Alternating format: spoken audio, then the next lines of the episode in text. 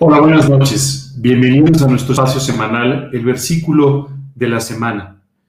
Un tiempo donde compartimos contigo algunas enseñanzas de la palabra de Dios para que tú puedas aplicarlas inmediatamente a tu vida. Esta noche me gustaría compartir con ustedes un versículo en la primera epístola de Juan, capítulo 3, versículo 18. Este versículo va a describir en mucho ¿Cómo debe ser nuestra actitud para con los demás? Comienza diciendo, hijitos míos, no, no amemos de palabra ni de lengua, sino de hecho y en verdad. ¿Sabes? Aquí Dios nos describe claramente cuál es la actitud con la cual tú y yo debemos conducirnos para con otras personas, amando de hecho y en verdad, no solamente de palabras. En muchas ocasiones, tú y yo decimos que queremos a alguien, pero sin embargo no estamos dispuestos a darnos en absoluto por esa persona. Dios nos enseña de qué se trata el verdadero amor, que no es emocional, sino que está basado en una decisión de amar a las personas como son y de esta manera entregarnos a ellas, entregarnos por ellas. Un poco más adelante, en el capítulo 4, versículo 7, nos dice, amados, amémonos unos a otros, porque el amor es de Dios.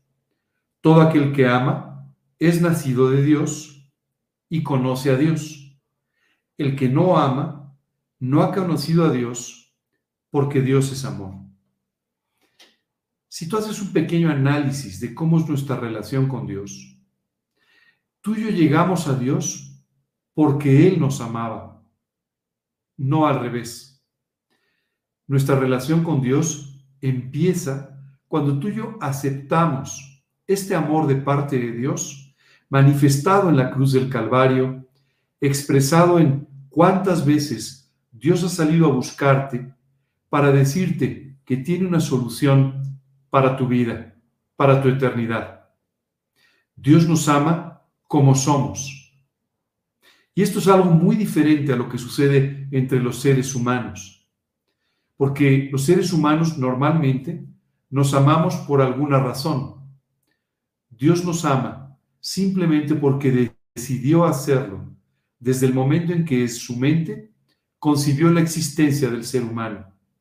Y desde ese momento cuando tú solamente eras un proyecto en la mente de Dios, Dios ya te amó. Y desde ese momento estuvo dispuesto, conociendo tus fracasos de antemano, conociendo tus debilidades de antemano, estuvo dispuesto a hacerse un hombre para morir por ti en la cruz del Calvario. Es por eso que en este versículo que leímos, dice la escritura que el amor es de Dios porque Dios es amor. No hay una manifestación más grande de amor que el amor de Dios por cada uno de nosotros. Dios nos ama absolutamente, pero quiere enseñarnos a que tú y yo amemos de la misma manera a las demás personas. Hablando eh, de la, la última noche, unas horas antes de ser arrestado, Jesús oraba en el huerto de Getsemaní, diciéndole al Padre, Señor, que sean uno, como somos tú y yo uno. Sabes, esta parte es muy importante. Dios quiere que tú y yo, aquellos por quienes Jesús oraba en Getsemaní, aquellos que tienen el gran privilegio de haberlo conocido, de tener una relación personal con Él, seamos uno entre nosotros como somos uno con el Padre. Esto en realidad es la forma en la que Dios quiere que tú y yo vivamos, amando a nuestros hermanos, pero no de palabra, no de boca, sino dice la escritura, de hecho y en verdad. Esto es muy importante. De nada sirve que tú y yo hablemos del amor de Dios a los demás si no estamos dispuestos a dar nuestra vida por ellos, si no estamos dispuestos a orar por ellos, a ayudarles, a vivir entregándonos por los demás. De hecho, es decir, con acciones y en verdad. Es decir, expresando realmente nuestro amor por, por ellos porque proviene de nuestro corazón. Muchas veces tú y yo simplemente hablamos del amor a nivel conceptual, pero nunca como una expresión real de nuestro amor por las personas. Quiero decirte que no solamente debemos aprender a amarnos entre nosotros, de hecho y en verdad, pero también a amar a aquellos que aún no conocen a Cristo, amar a aquellos que necesitan del Evangelio, amar a aquellos que en muchas ocasiones están en contra del Evangelio, en contra de Dios e incluso en contra de ti. Pero tú y yo tenemos que aprender a amarlos de hecho y en verdad. Hace poco una persona se expresaba de un grupo diciendo que eran sus enemigos. Y yo simplemente te diría, no hay nadie en este mundo que sea tu enemigo. Hay un solo enemigo del que Dios habla llamándolo el engañador, el diablo y el padre de mentira. Pero en realidad, tú y yo no tenemos lucha contra sangre y carne. Así es que no tenemos que tener ninguna enemistad en contra de las personas independientemente de cómo actúen, sino tenemos que aprender a amarlas en espíritu, de hecho y en verdad. Si no, nuestro mensaje del Evangelio no es real. Por eso dice, el que no ama no ha conocido a Dios, porque Dios es amor. Si tú no amas a las personas, entonces no has conocido a Dios. O no estás viviendo en una buena relación con Dios que haría que el amor de Dios se manifestase en favor de las personas.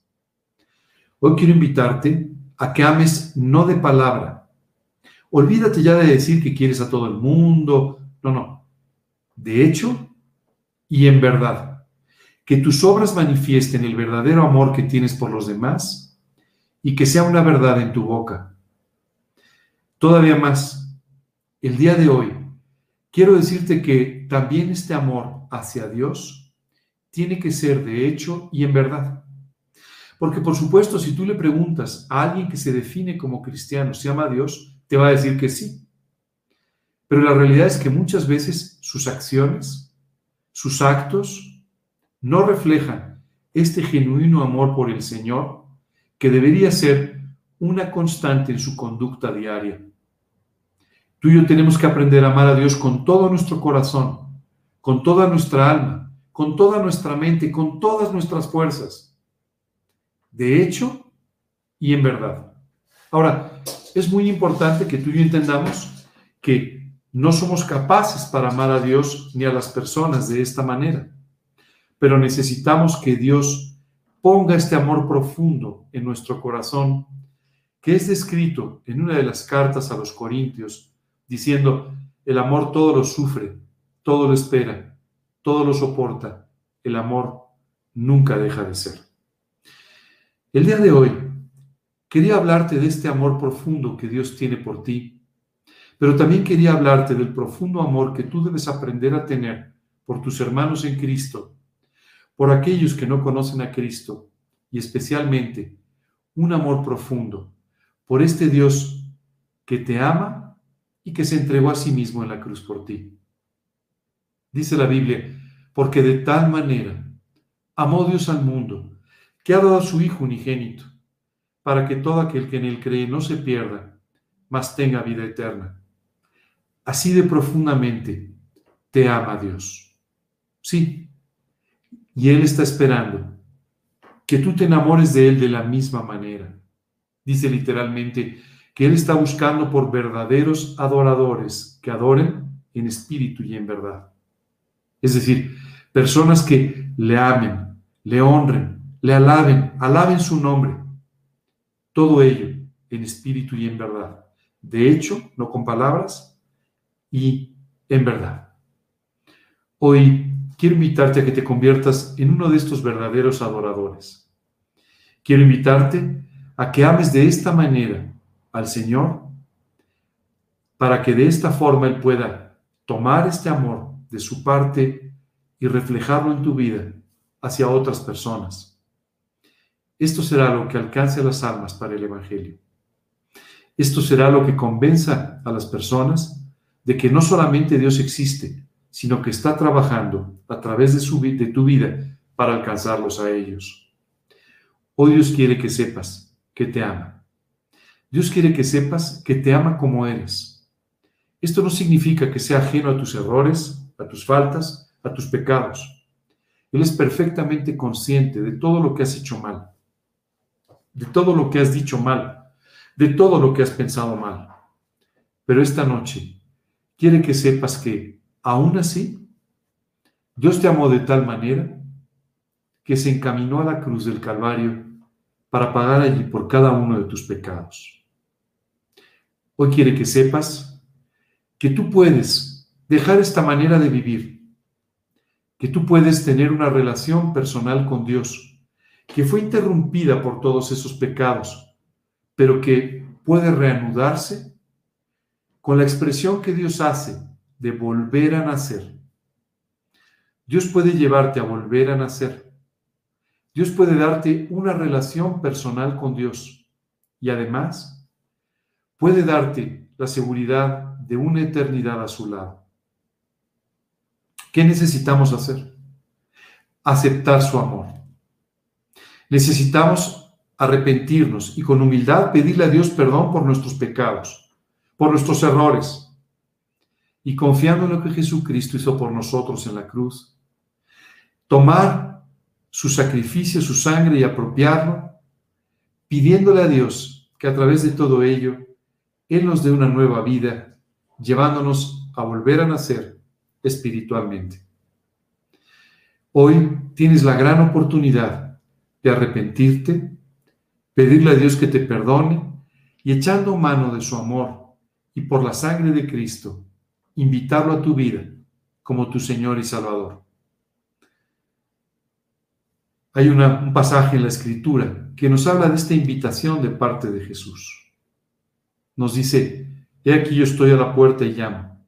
Si alguno oye, oye mi voz y abre la puerta, entraré a él y cenaré con él y él conmigo.